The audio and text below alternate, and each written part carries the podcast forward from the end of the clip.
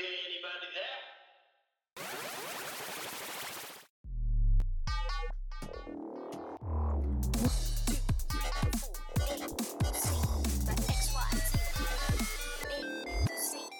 XYZ. Break it down, yo. Hello there, listeners. Welcome back to X X, Y, Y, Z. Chikahang multi-generational. Hindi talaga. XYZ, chika multi-generational. XYZ, chika multi-generational. XYZ, chika multi-generational. XYZ, chika multi-generational. Nico, tama na. Tama na. Eh, wala nagkasabay eh. Alam mo, ma- mapapagsasabay. Mapagsasabay din natin to. May coordination ha. One, two, three. Okay? Ganon. Okay? Ladies and gentlemen, let's welcome Michael Ador Robles. Parang gusto niya maging host. Ah, so Maging ngayon gabi kasi yung pag-uusapan natin. So alam nyo guys, kasi ganito, ah, we have a new topic. Ay, nag-guess guess ba ako dito? Ay, guess nga pala ako. Sorry, sorry. Siya na yung host. Ang gulo-gulo mo, Mike. Kumusta naman ang holiday mo? Anong pinagkaabalahan mo? ako ng, ano, ng podcast, kaya medyo nadala lang. Ayan, sige. Go ahead, go ahead. Okay, co-host, okay? Kumusta holiday mo? Ah, may an mga side hustle lang, ganyan lang. Tapos, mga licensing, Side ah, hustle. Side hustle. Tapos, ah, tapos family events. Like what? Ano nang anong mga ano mo side hustles mo? Nagbebenta ka ba ng Ah, real estate? Side hustle natin. ah, malapit na tayong mag, ano, mag, magbenta ng real estate. Wala pa tayong lisensya, pero darating tayo. Hmm. Ah, ah, kailangan muna step by step tayo kasi ah, syempre kailangan meron tayong ano, yung mga finances natin, you have to do your accounting, you have to do, you know, ah, family stuff, duty ka sa kabilang side, duty ka sa kabilang side, yun. Tapos, itong mga asikasuhin sa bahay. So, madami. So, everything talaga under the sun. Mhm. Eh, na-unlock na siya unti-unti. Yeah. Perfect. Ikaw na ang Lalaking walang... yeah, lagarista. Lalaking walang ihi lang ang pahinga. Yeah, talaga. alam ko, alam ko ganyan ka kaano eh, ka-intense when it comes to um, schedule, when it comes to goals. Kaya naisip ko na ikaw yung bagay na i-guest sa topic namin, which is adulting. I feel very, Perfect. ano, very honored. Uh, sa, ano. It's a privilege. Ang showbiz mo. Nakakainis. Alam mo, g- ganun talaga pag, ano ka na, pag alam mo, marami ka ng mga guesting, guestings. Oh, sanay na. Ibang level pala to. Uh. Ang lakas, ang lakas mga Jojo init eh, no? Jojo Abellana. Alam mo yon Kilala mo si Jojo Abellana? Ay, parang I was not born yet pa nung time. Ah, Sino me yan? Na-carbon date ko na naman yung sarili ko. Anong year to ulit? Anong year? Sobra ka naman sa year. Parang seer ka. Parang era, ganon. Hindi mo kilala si Jojo Abellana? Nag-dead air tayo. Oo, so medyo ano lang, medyo busy lang po. Sorry guys, medyo busy lang kami sa background. Maraming nagaganap. So, ayan. Okay, so going back to ano... Going back to our topic. So, alam nyo kasi kayo yung topic natin na yan. So, alam nyo ba yung adulting? Ano ba yung adulting? Ay, so- ay, sorry, ako ba? Ay, naka na ba? Ay, hindi pala si... Nawilin mo na. Nawilin ko ang one. Sige. Kuya Mike, may tanong ako. Kuya! Ay, kuya. Ah, sige, okay lang. May one year gap naman.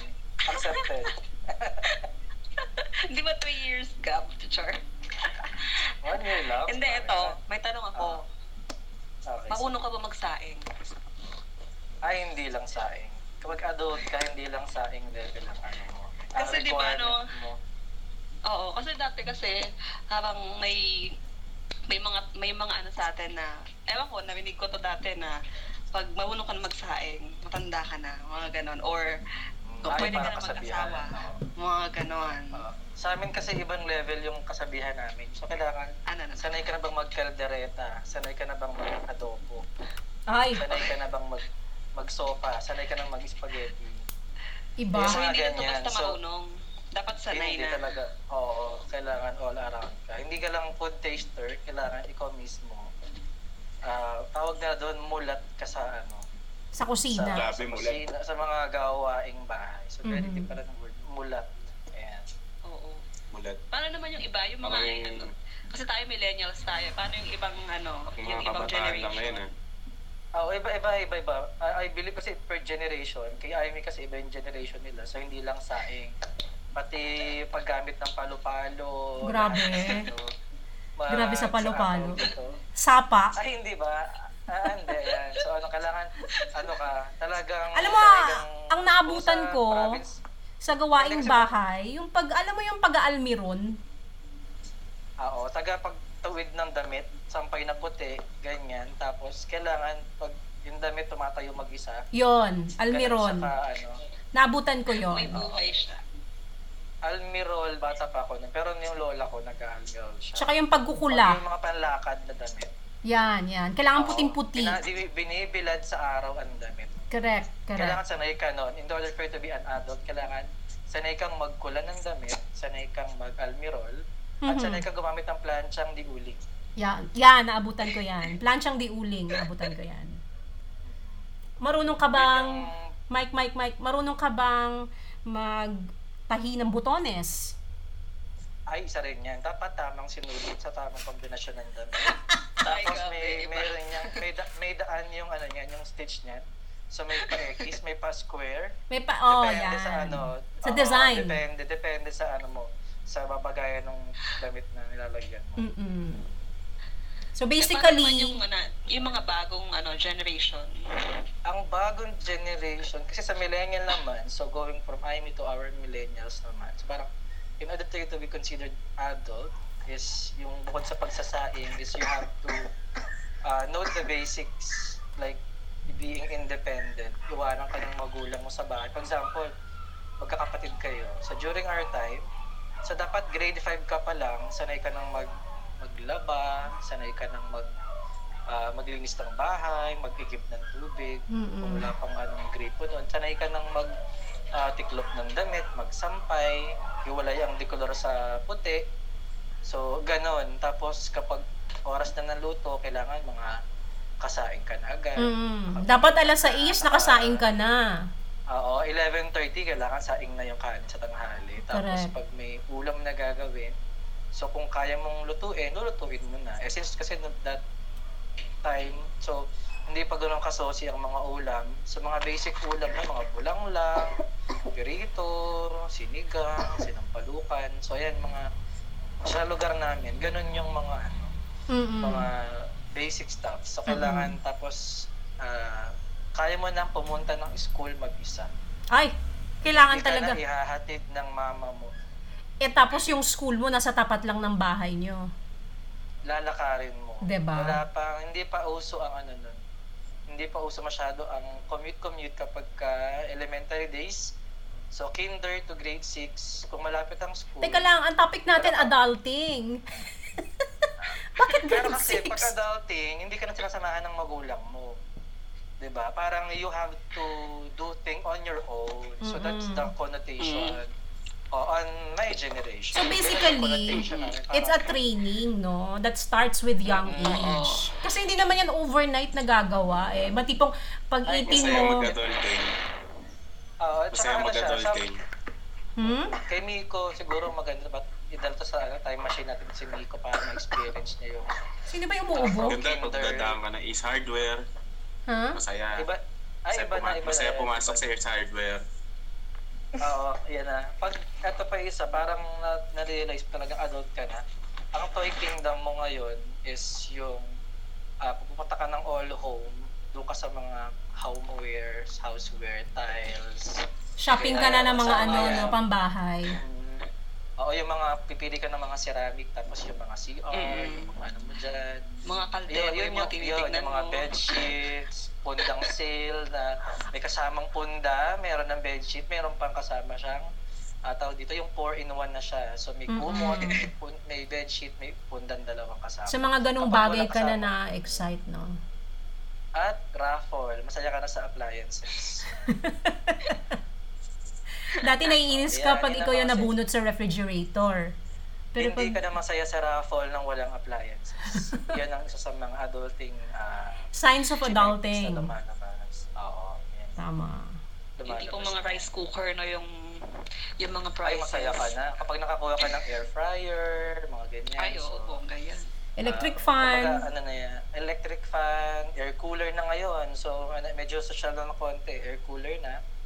Tama. Mga ganon. So, very adulting feels kapag yun na yung mga ano mo, interest. Yun, doon ka na na-excite, no? Ah, oo, yung mga kaligayahan mo sa buhay ay mga ganong bagay. Lahat, all around. From legal documents, uh, banking and finance, personal finances, um, house renovation, house improvement, uh, managing your expenses, ex- expectations ng magulang mo, kapatid mo, lahat. You have to, ano, na medyo na ano yung world ko ngayong 2020, uh, mix in terms of career as well. So, madami. So, oo. ngayon yung peak of adulting ko. Parang Ah. this year up to, parang last year up to this year. Ito yung talagang, ah, yung hustle talaga ng pagiging adult. Mm-mm. Level 99. Bakit? Ano nag-trigger? Ano nag-trigger, Mike? Uh, I think it comes naturally for me ah, to uh, take the path to adulting. Mm. You have to really, ano, you have to decide, but it will come naturally in due time. So iba-iba naman ng time season ng mga uh, Depende sa per tao. generation or per mili. O depende sa ano mo sa uh, So ano, Mike, may tanong ko. I-clarify ko lang. So, yung uh, adulting sa'yo is dumating or pinili? Pinili mo? uh, Sa'yo, sa in, in terms of age, wala kang choice. Pero you can choose when yung time na gusto mo siyang i-ano. Pero depende sa situation ng tao. Kasi there are conditions like wala kang choice dahil, like say for example, panganay ka or you are the breadwinner. So you really have to be an adult nang hindi mo ginugusto. You have to be it. Mm-mm. Parang ganon. Naturally, it will come out of your Kumbaga, kailangan mo i-fast track eh, no? Yes, so hindi mo, parang kumbaga sa ayan, fast tracking, you have to take crash course to adulthood. Ah, kahit yung age mo is hindi pa naman andun sa Oo. sa year na yon but there are people na mas mapalad that they can choose to you know Go through phases. Oo na na-enjoy pa nila yung pagiging binata at dalaga nila full Mhm. pledge or to the fullest may ganon so it depends on on your situation in the family or it it depends on the capabilities ng ng family nyo to syempre iba-iba tayo ng ano ng uh, capabilities ng resources it depends so it, it calls forth with the need so when the need arises you have no choice Dapat ready ka. adult. Oo. Mhm. either ready ka or not it will come to you Mhm. basta when the need arises for or call for you Mhm. situation hindi ka makaka-escape eh. Oo. it's it's it's a must Oo. Sa ah, I think nakaka-relate ako dyan sa statement na yan, Mike, no? Bi- bilang eldest at saka breadwinner, I had to become an adult like super early in life. Mm, Ah, yung may nag- ganong situation kasi Oo. very subjective din siya sometimes Like super super Yes, aga, 16 ganyan nagwo-work na ako. ay ang aga sobrang ano sobrang aga Mm. mapalad yung generation ngayon kasi they don't have to force themselves to be an adult right away kasi mas they are thriving na with May lesser resources. exposure to ano na hardships Totoo ba lesser yan, Miko? Do you agree? to- Mm. Ah, Miko, si Miko lang ba? Kasi parang ako din, medyo nararamdaman ko rin yan. Kasi, nandun na rin, nung ako yung lumalaki, ewan ko sabay, parang sabay lang din kami ni Miko na, um, ano na eh, meron ng resources yung family. So, hindi na Yeah. problem. Yung mga basic needs. Di ba, Miko? Mm-mm. Sa Yeah, resources, syempre, as a parent, di ba, like my mom, thankful ako doon since I don't have to do anything. And papasa ko lang din yon for my next uh, generation. Halimbawa, yung magkakaanak ako. So, making it easy for the next generation. Yun naman talaga yung goal para sa akin. For me, that's the goal. Mhm. It's to make it easy for the next generation. Mm-mm. Nag-improve lang siya So, talaga. Tama. Oo. Parang baga parang from generation to generation, like yung nanay natin or yung mga parents natin, they experience parang the worst or yung parang kumbaga sa farming, they are planting seeds for the future eh. So parang they they ano they cultivated the lands, yung bunga or yung harvest would be on the next generation may experience. Like for Mhm. my parents, frustrated teacher sila. So nung si kuya ko yung time na, siya na yung nagtuloy, siya na yung naging teacher. Parang we fulfill yung dreams ng parents natin dahil we have they have prepared the resources, the they have made an effort to make our life much better compared doon sa na-experience nilang adulthood na which in early pa lang, they have to provide for the families, pati sa mga kapatid nila. But for now, for millennials, What I'm... hello, excuse me. Um, Hello? Yes. Ah, ang masasabi ko naman siguro sa regarding sa adulting, siguro different causes lang eh. Regard, different causes bakit tayo nagpo-proceed sa ad- adulting. Siguro sa sa millennials dahil need nga mag-provide or sa generation ng mother ko, Gen X. So, napipilitan sila mag-adulting.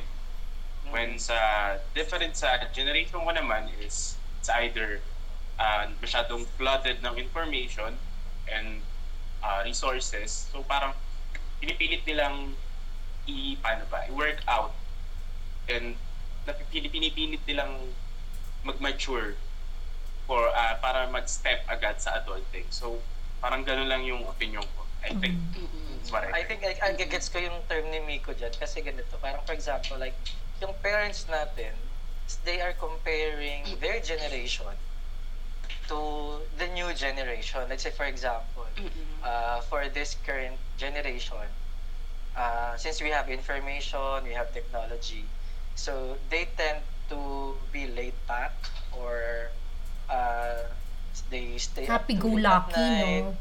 but they woke up so late in the morning that the other generation got offended or parang they are expecting this new generation to woke, uh, wake up as early as 5 a.m., as 6 a.m. Uh, to connote adulthood na pag maaga kang gumigising Eh, masipag ka na, pag ganyan. ka na, kailangan gising ka ng alas 5 Or- or alas 6 Or tatamad-tamad ka, ganon. In other words Parang siguro, in other words siguro para sa akin, pareho tayo ng dinaanan pero different variables, different uh, factors. Envi- environment. Kasi, tsaka ano eh, yung new generation ngayon, parang as an adult, you don't need to wake up as early as 5 a.m. Because they can work productively within few hours. Kasi they have the uh, the resources, the technology, na Or iba naman dati, yung dati schedule 8 nila. hours ang kinakaya bago matapos ang isang task during that Oo. generation. But ngayon, may washing, lahat ng task sa bahay, automated na, di ba? Mm. Sa atin nga, medyo late na tayo, pero in other countries, uh, Mm-mm. yung all yung home nila is uh, automated. Smart You don't home even na. have to, oo, smart home na, you don't even have to get up in your bed para lang magtrabaho. You just have to Mm-mm. command or send uh, a voice to appliance and then they can work with each other. Hey, laundry, do your stuff. Parang ganun na eh. Oo. So, O kaya parang papunta na doon. Oo. So ngayon, yung adulthood in the generation nila ay iba in in reality. In, in, in Mm-mm. terms doon sa millennials, Mm-mm. na kind of between na technologies are being developed, hindi pa ganun ka, although meron na, but not that efficient pa. So yung hours taken na ginagawa ng mga task ay very ano different when it comes to time frame, efficiency, like yung mga variables nga ng mga ganyan. Like si Miko, uh, kaya niyang gawin yung task ng a few minutes or uh, a few hours that a millennial Mm-mm. could take up to, to, to three hours. So much, much longer. Lalo yung older Oo. generation, they have difficulty coping up with the developments. The technology. Oo. Lalo Yung na ngayon, na puro work from home, 'di ba? So you don't have to Ay, commute ano. long hours. Pagising mo, diretso ka lang sa desk mo. Mag-attend ka na ng online Mm-mm. class at saka magtrabaho eh. Iba, iba. Iba, iba. Maraming aspects kasi ng adulthood talaga that you can Mm-mm. say uh, is different From the other generation. uh, generation, oo. But for for the millennials kasi parang na-experience pa niya both at the middle, yung bago, tsaka yung luma. Kasi Oo. when it comes naman sa processing ng mga documents, let's say for example, mas Mm-mm. mataas ang patience ng mga millennials and older generations kumpara sa mga bago. Kasi they want now, they want the processing to be digital, lahat ano na eh, delivery sa bahay, even birth certificate, online na lahat. Pero yung millennials, they experience long lines in agencies just to know, just to have a valid ID to be considered a real adult, that you are Mm-mm. 18 and above. So yung mga ganyan ngayon na mga factors uh, could have a different effect on the new generation. Kasi tayo, sanay tayo pumila sa SSS, PhilHealth, and everything. Wala tayong, hindi ka magre-reklamo, diba ang haba-haba ng pila? Kasi sanay tayo sa ganong proseso na nagta-transition into digital uh, era yung mga agencies. And samantala ngayon yung mga bago and the future years to come, Oo. they will just in a So, having said that, Mike, with with with a different kind of environment, sa tingin mo, yung goals ng mga uh, younger generation might be different from the goals, personal goals of the older generation. Like for instance, ah, for my case, eh, for my case, no, ako, ang goal ko when I was growing up is to graduate, makapagtapos, makapagtrabaho, uh, makapag-ipon ng onte, makapaghanda for retirement. So, sa inyo naman, mga millennials, ano yung mga naging goals nyo sa buhay? Sa akin naman kasi, yung goal ko is to to find my purpose. Kasi Lalim. Ah, paano ba? Kasi, um, after college, ito, based on my experience, after ng college, parang sinubo na sa lahat sa'yo na ito ang mga dapat mong gawin. Expectations, ito yung dapat mo maging trabaho. Pero tinry ko naman siya. Tinry ko namang mag-work. Pero hindi ko makuha yung yung sense ng purpose ko. Siya parang, alam mo yung everyday, hinahatak mo yung sarili mo to to do this job. Ah, hindi hindi ito, hindi ito yung tamang lugar. Kumbaga, parang ang si Superman na nasa Gotham City. Parang nasa ibang lugar ka. Hmm. Kaya Parang yun, you kind of feel lost kapag hindi mo nakuha yung purpose. yes, Parang gano'n. oo. Kasi, a- alam mo may tinatawag na ano, na na tyranny of the should. Ito, sa psychology to. Tyranny of Medyo, the should. medyo nabudugo yung intenga ko, tsaka yung, ano, medyo pakiano naman. tyranny of the shoulds. So, ito yung mga, you should be doing this, you should be doing that. However, yung mga shoulds, yung mga bagay na, na, na kasunod ng mga shoulds, minsan hindi siya hindi siya yung totoong gusto ng puso mo, ganyan. Hindi siya yung totoong gusto mong mangyari sa buhay mo. So, uh, nangyayari yung na-ansyo, nakaka-anxious, parang ito yung gusto kong mangyari, but then ito yung expectations ko. Expect expectations towards me. So, 'di ba, minsan nakaka nakaka-stress and nakaka-anxious yung mga gantong pagkakataon. Mm-mm. Kasi gusto nating i ano i-balance yung mga bagay-bagay sa buhay natin. So, parang However, na-anxious ka dun sa mga canned goals. Yung mga goals na nakahanda Yeah, na for you. Oo, oo, oo, oo, oo. Siguro itong adulting na to, um, ah, dinulot, ang dinulot nito sa akin is uh, to focus on my personal purpose, personal goals, tsaka magkaroon nga ng lakas ng loob to pursue on that. Mhm. Very deep yung kaya, no? Parang Kuya Mike, ikaw ba? Pa, since pareho lang tayong ano, Dalawa kayong millennial. paano ba? Ah, sa akin kasi ganito naman yung so in terms of goals is kasi meron na tayong nam- nakamulatan na from our parents na oh ato mga anak kailangan makatapos kayo tuloy niyo yung pangarap namin ayaw namin ma-experience yung hardship so yeah. So in terms of goals is one is to fulfill your parents kind of quote unquote wishes or expectations or dreams And the other one is like Noelin said, yung you have to find kung saan ka talaga inaligned ng stars. Parang gano'n. Kung saan. Ang mga bituin ay gabay lang. Nasaan ang So, puso parang mo? Kailangan na i ano mo, isundan mo ang mga gabay para malaman mo yung kung saan ka talaga ipinadhana. Parang gano'n. You have to find meaning in the things or you have to love the things that you do in order to find purpose, meaning, and direction din at the same time. Parang you'll ask yourself, is this career that I'm taking really is the one that I dreamed of or is this my passion? Parang ganun. So, but there is a dilemma in terms, for me, ah, there is a dilemma between choosing your passion and fulfilling your duty uh, as a millennial generation that you have to not directly follow the path where your heart uh, wants you to go but at the same time you have responsibilities in the middle that you have to fulfill so you have to find yung sakto lang parang term nila parang nasa ano ka na hindi ka boring sa trabaho mo or hindi ka walang purpose but at the same time you are fulfilling your duties and Mhm. responsibilities Oo. Yo, parang ganun yung ano, ganun kasi yung feels na parang ba't dapat yung anak ni Kamaring, ganun dapat ano eh, kaya, engineering graduate, dapat engineering yung trabaho. May ganun kasing mga expectation na kailangan yung graduate, anak, nursing pa naman eh, kapat di ka nag-nurse. So maraming mga parang mga culture, environmental factors. In defense to our parents naman, neglecting the ano. expectation.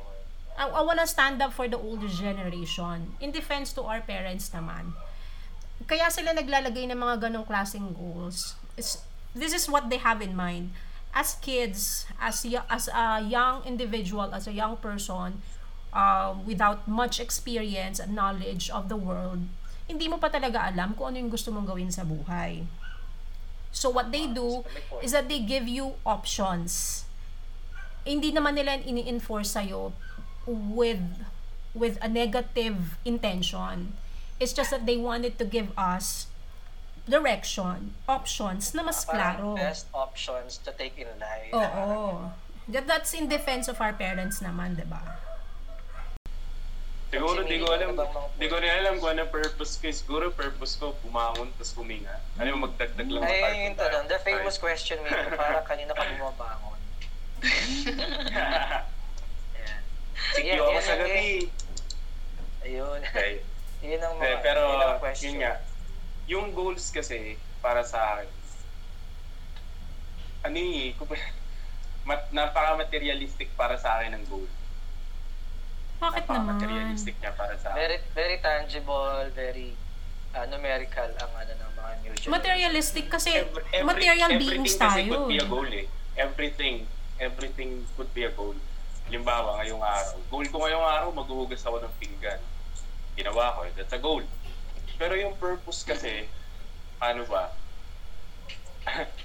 ako na, na, yung purpose, yung purpose ko kasi, to exist. Yun, para mabuhay. Gawin ko kung ano yung gusto kong gawin. As long as I do not do harm to other people. As kumbaga long yung kanila, yung sense of purpose nila is they have a freedom to ano eh, to to kasi- do Parang free-flowing lang siya. Oo, parang Hindi, hindi, hindi, hindi naman sa free-flowing. Kumbaga, Yung purpose ko kasi, ano ba yung kaya kong iambag sa araw-araw? Araw-araw, araw na babangon ako. Halimbawa, gigising ako sa umaga. Yung purpose ko, syempre, gusto ko makapaghatid ng saya. Babati ako, good morning. It's a purpose, di ba?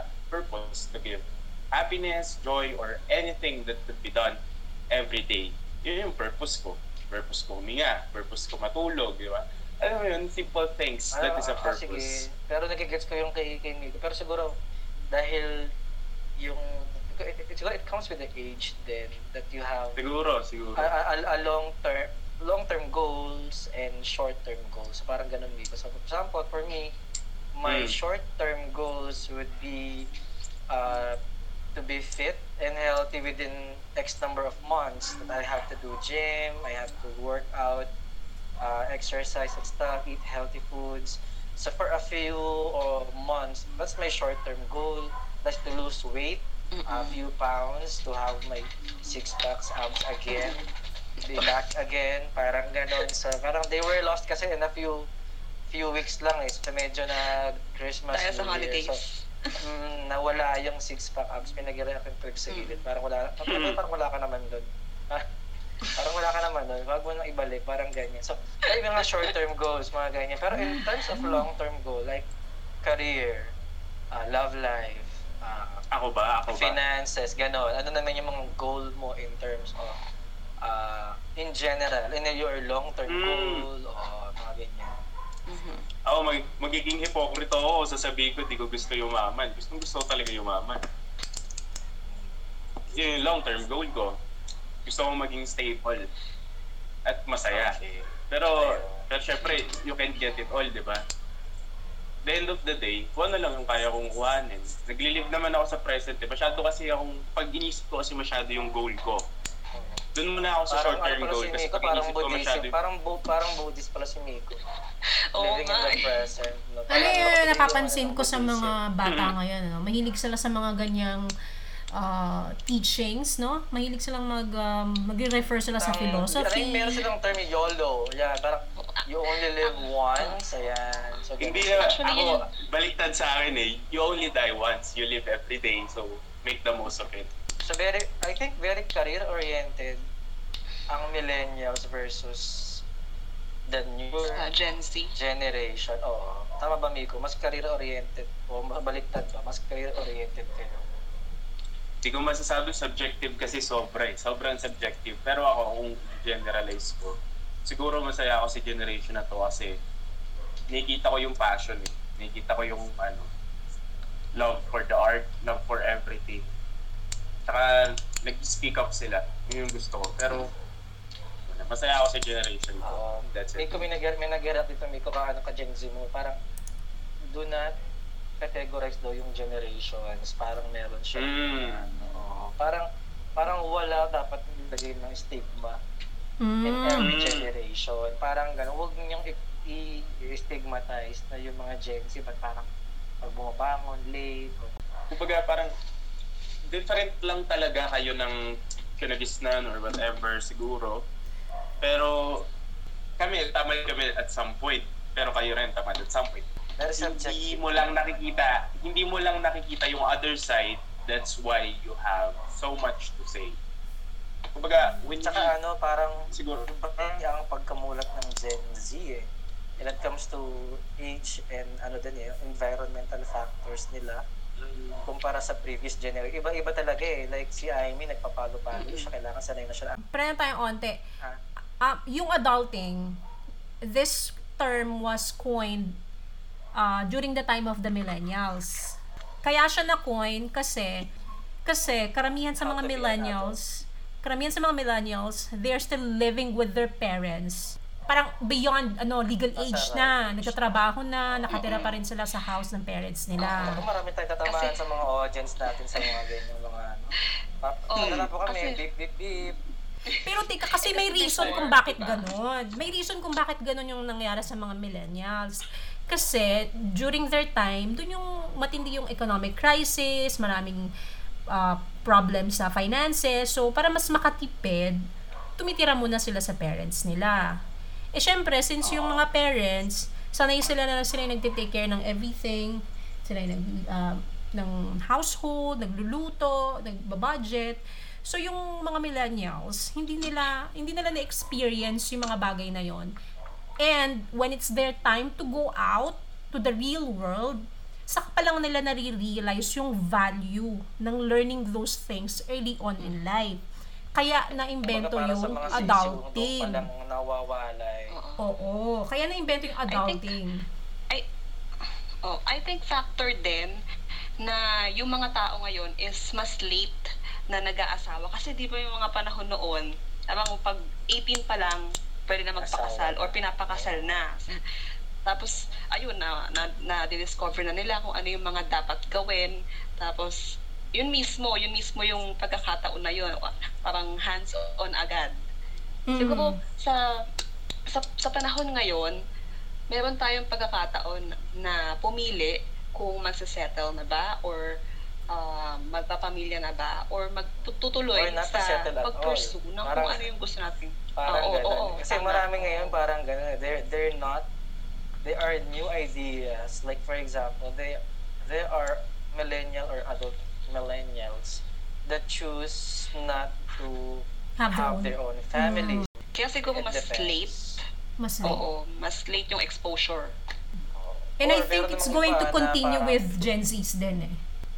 Ah, parang mas maraming freedom kasi ang Gen Z talaga ngayon. Parang, so mas marami silang parang adulthood Options. can have uh, different uh, uh, meaning or stages Mhm. sa kanila. So that's why parang si Miko, they have to try to live every day to the best na Mhm. and then they don't want to, you know, be restricted by these expectations Mm-mm. from the previous generation, which din sa millennial ay medyo naiwan pa yung residue from Mm-mm, may the residue previous sa pa. Gen X na parang you have to fulfill the expectation of your parents, you have to be an adult at this age, Mm-mm. wherein ngayon nas, nagva-vary na siya, depende kasi on the economic stability ng family and doon sa opportunities present sa new generation. Parang Mhm. ganun. Oo.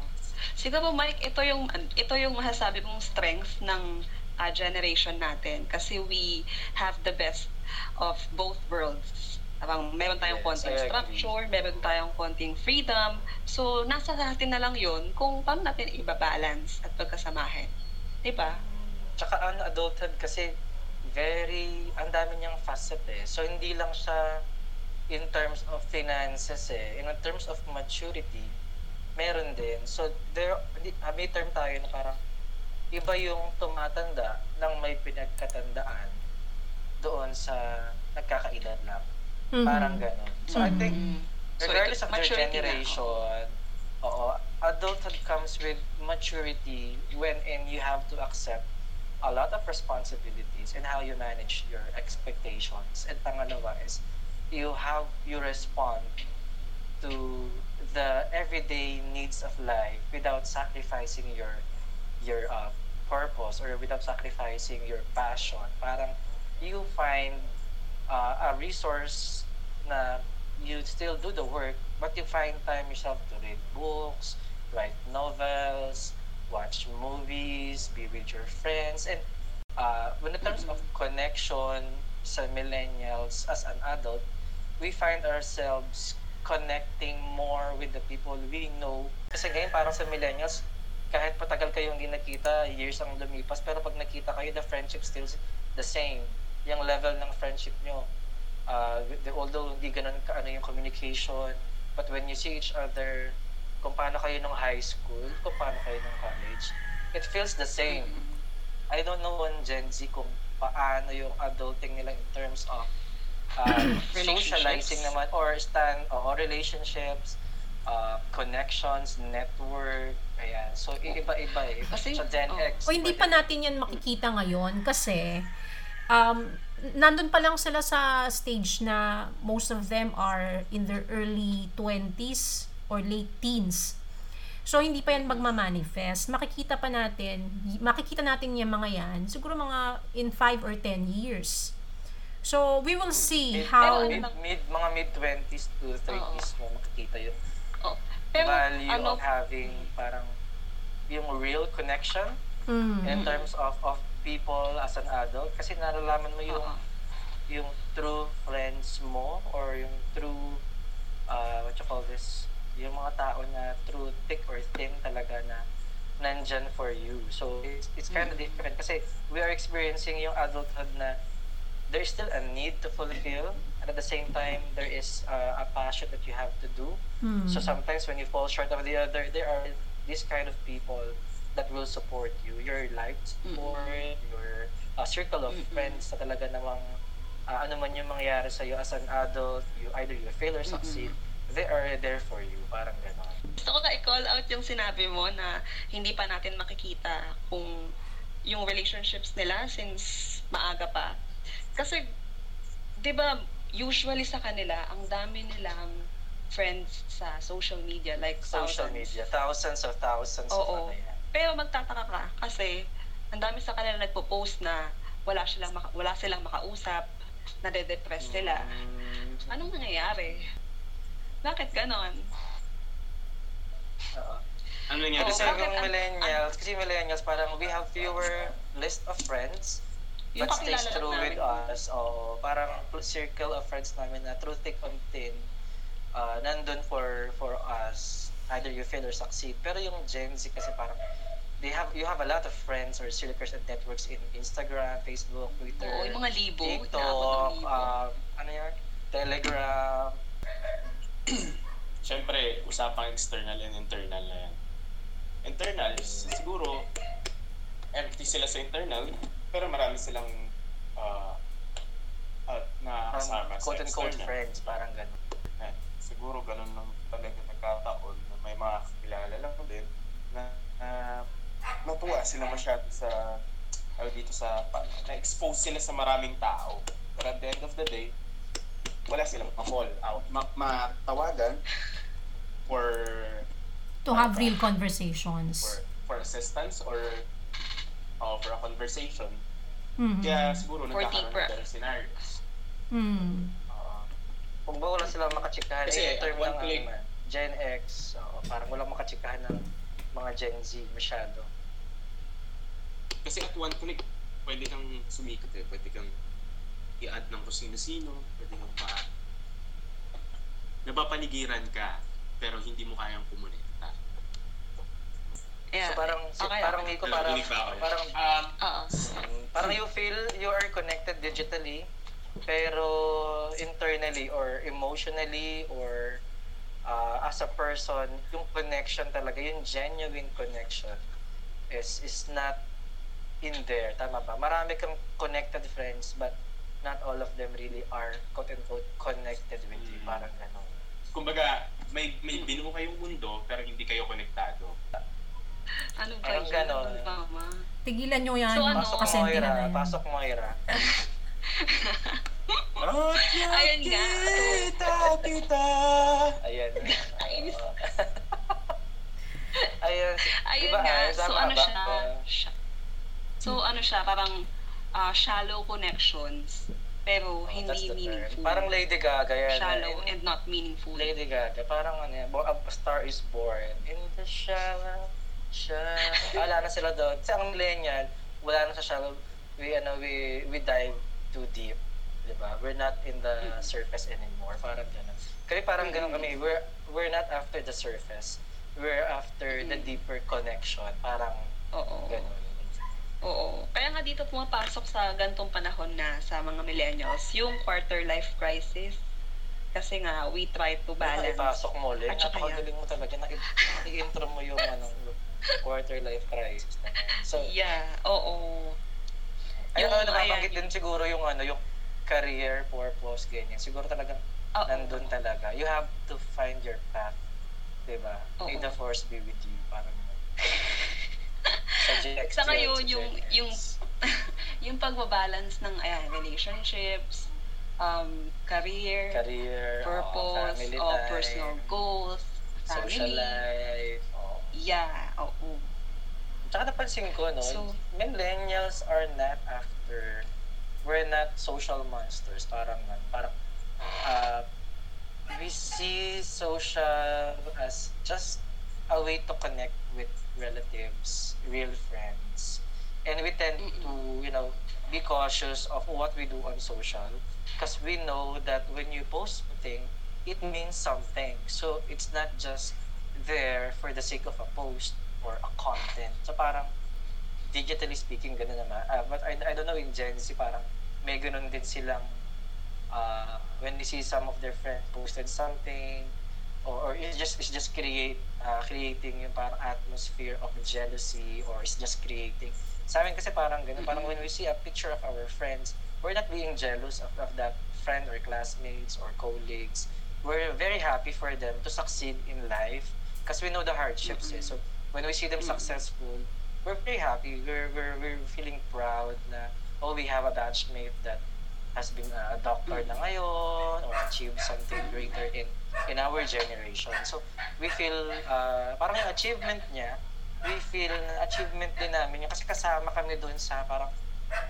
when there is a connection with that person, parang we feel na ano, we could strive more than to become successful and at the same time happy for the circle of friends that we have Wait. as an adult. Pero ano ha, I would like to just um, stand for the Gen Zs. Um, hindi hindi naman natin siguro pwedeng sabihin na sa generation nilang nila na nararamdaman yung mga ganyang klaseng feeling, no? Hindi naman yan exclusive lang sa Gen Zs. Siguro mas Parang pronounced lang.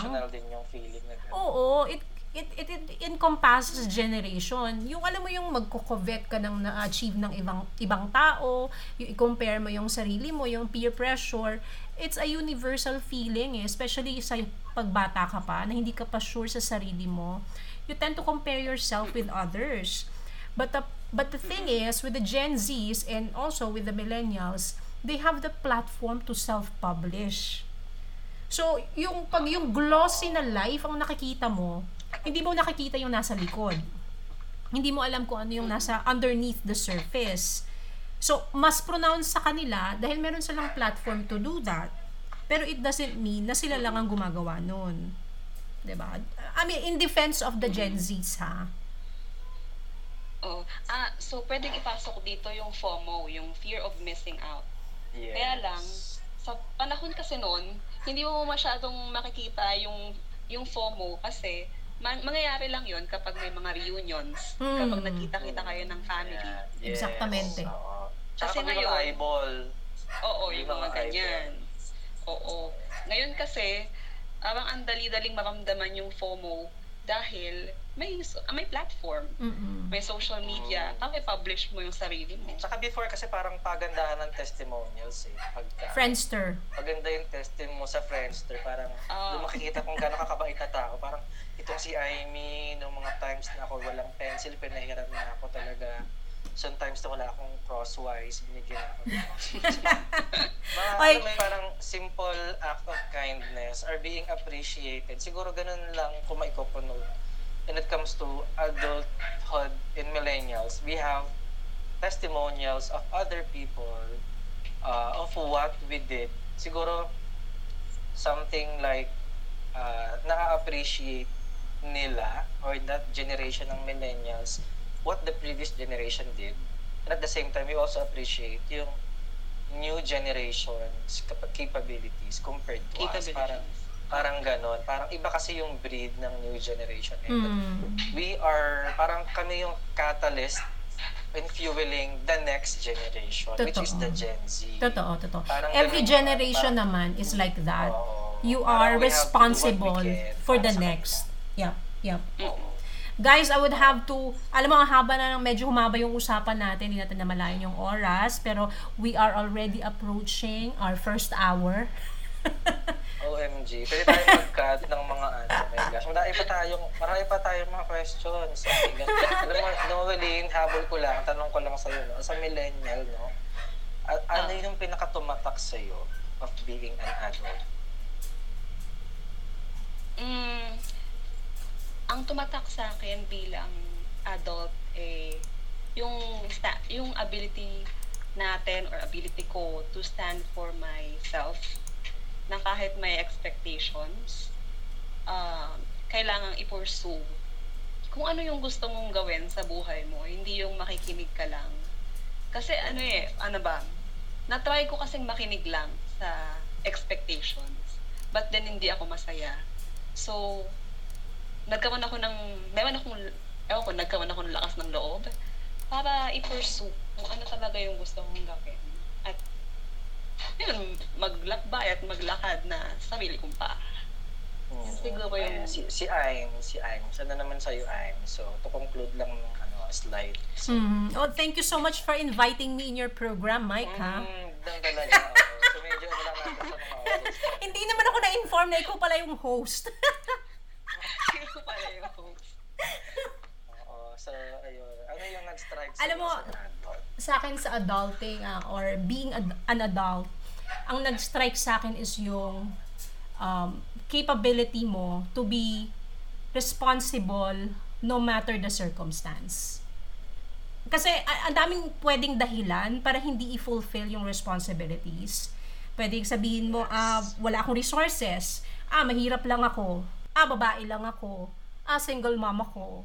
Ay, hindi ako masyadong matalino. Pero those are all excuses. Ang importante kasi pag adult ka, responsible ka sa life mo.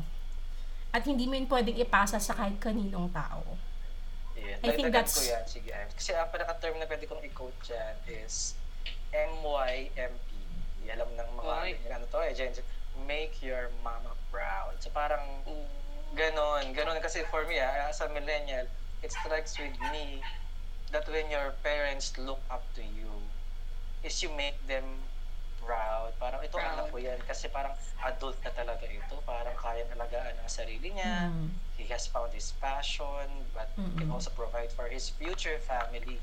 So that's the term that I could express Mhm. adulting siguro as a millennial kasi we have fulfilled both the expectations ng parents and then the next generation. So parang uh, we understood kung ano yung goals nila they have for us as a millennial and at the same time we respect the new generation and Mhm. support the new generation to become the generation that they would have Okay. to be. Parang ganun. Parang we both genera- uh, we both make proud yung generations na dumaan sa amin. Parang parang gano'n. Mhm. So, Ako naman, I have a question for Miko. Since we're talking ikaw about... Talagang, Miko talaga, ikaw talaga yung guest namin talaga dito dahil adulthood yung ano. Oo. Since we've we've asked, uh, I mean, since we've shared our thoughts about uh, what's what's remarkable about being an adult. Ang tanong ko naman kay Nico is, what are you looking forward to being an adult? Medyo deep konti. Yeah, that's a good question. Maging masayang adult. Hmm. Expound. Medyo, pero medyo ba ano ba? Medyo i... Ano, ihimay na. Gigisahin ko si Miko ngayon. Paano ba? Uh, in, in terms of what aspect or uh, what striking part of adulthood you see yourself to become? Parang ganun na lang. Parang, how do you see yourself as an adult five years from now? That's an interview question actually, Miko. It's an interview question that you have to face. Job application, from now. Mike? Parang, Mm, ganda yung tanong. Maganda yung tanong. Ewan ko lang kung maganda yung sagot. you can give it a Pero, shot. Five years from now, nakikita ko yung yung ano way ko kung paano ko magiging paano ko magiging paano ko magiging successful and paano ko magiging masasabi na magiging proud sa akin yung parent ko. Paano ba? Kasi ah Huwag ka iyak. achieve ko kasi yung Huwag ka iyak. Hindi, oh, parang Make your mama proud. gusto ko, nakikita ko yung, nakikita ko yung sarili ko in the near future is, after five years is, I think, kung ano ako ngayon, siguro much better and bolder. Pero, Para Yun pa rin, yun pa rin. Hmm. hmm, Bolder and pero yun pa better. rin. Parang Seiko Films. Bolder and better. Yes. Hindi yung, hindi yung bold, hindi yung bold na ng panahon ng 70s ah. Ah, iba yun, iba yun. Ibang, Iba yun, iba yun, iba yun. Ibang bolder and better yun. Iba yun. Iba yun, iba yun, iba yun. iba yun. All right, Mike, it So- was really it was really great having you sa aming podcast. thank you so much. At thank you for guesting my show. Ah. Ah, pag-join salamat. tatlo sa show. So, welcome ulit sa XYZ sa usapang multi-generational. Yan. At sa mga guest natin dyan, kung meron kayong mga greetings, so yun lang po sa amin. You can text. Eh, kasi ito yung uso ng time namin na you can text us. Ah? Ayan, may mga ganon, 23664 talk and text, merong ganyan, 23464 globe. Mm. Ganun yung generation namin, mga ganyan. Oo. Speaking of promoting, I'd like to also pro- to pro- I'd like to also promote our Facebook page. You can uh, search for us at facebook.com slash xyz multigen podcast. So if you have any Like, like, like, topics, share, share, share lang, guys. if you have any topics in mind, or if you have any comments, follow us on our IG and FB page uh, at Wallet 3Fs and support our movement at Meducated Movement. Uh, be smart and stay happy. all right. Peace out. Talaga naman. Grabe. Yeah. Thank you ulit, guys, for guesting uh, sa show. Thank you so much, Thank you for your time. Oh, It was for really sharing your, fun uh, talking to you. nuggets and insights. Thank you. Same here. Stay healthy. Alright. Ciao. Guys. Yeah. Okay. Sige, sige. Closing speech tapos sabihin niyo, let me know ah. Ah. one, two, three. We are We are XYZ. Chikahang Chikahang. multi-generational. Generational. Alam, guys, nag... Ciao!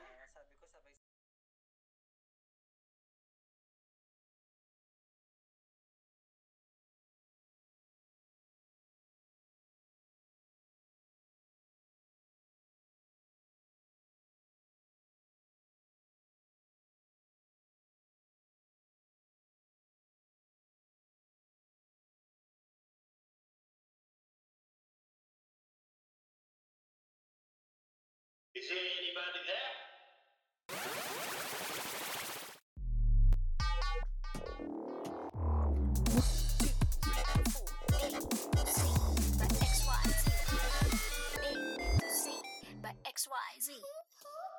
Break it down, yo!